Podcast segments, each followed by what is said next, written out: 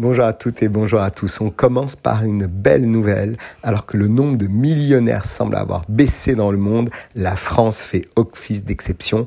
En 2022, l'Hexagone a compté 25 millionnaires supplémentaires. À en croire les chiffres de la 14e édition du Global West Report, le nombre de millionnaires a baissé dans le monde l'année dernière. Selon la banque suisse UBS, 59,4 millions de personnes possédant un patrimoine d'au moins 1 million de dollars, les chanceux, ont été recensés dans le monde en 2022 contre 62,9 millions en 2021. Ce sont donc près de 3,5 millions de personnes qui se sont plus considérés comme millionnaires cette année. D'après le rapport, cette chute peut notamment s'expliquer dans le monde par le recul de la richesse moyenne dans un monde où l'inflation et les taux d'intérêt ont fortement augmenté. Mais si la tendance mondiale est à la baisse, la France réussit à garder la tête hors de l'eau.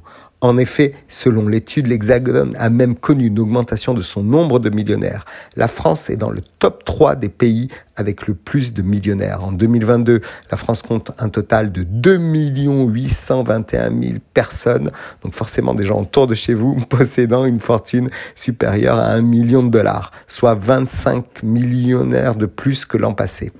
Ainsi, l'Hexagone grimpe à la troisième place du classement des pays du monde comptant le plus de millionnaires. Pour la première fois, les Français passent devant le Japon, près de 3 millions de millionnaires, et son pays voisin, l'Allemagne, 2,6 millions. Néanmoins, la France reste encore loin du top 2, puisque les États-Unis ne totalisent pas moins que de 23 millions de millionnaires, et la Chine en dispose de plus de 6 millions. Dans le détail, la richesse moyenne par adulte en France se hissait à 312 230 dollars, soit à peu près 294 000 euros, ce qui est déjà une performance. Tandis que la richesse médiane par adulte s'élevait à 133 000 dollars, soit à peu près 122 000 euros. Pour rappel, ces chiffres sont issus d'un calcul entre le patrimoine net des ménages composé des actifs financiers et non financiers et de leurs dettes. Alors, quelle estimation pour les prochaines années?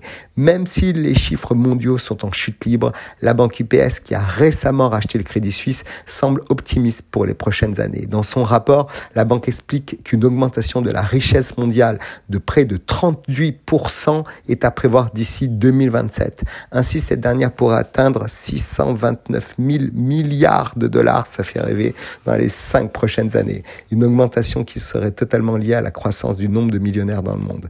La Banque suisse prévoit en effet que le monde totalise près de 86 millions de millionnaires en 2027 contre seulement, on a envie de dire, 59 millions en 2022. Nous voilà donc rassurés.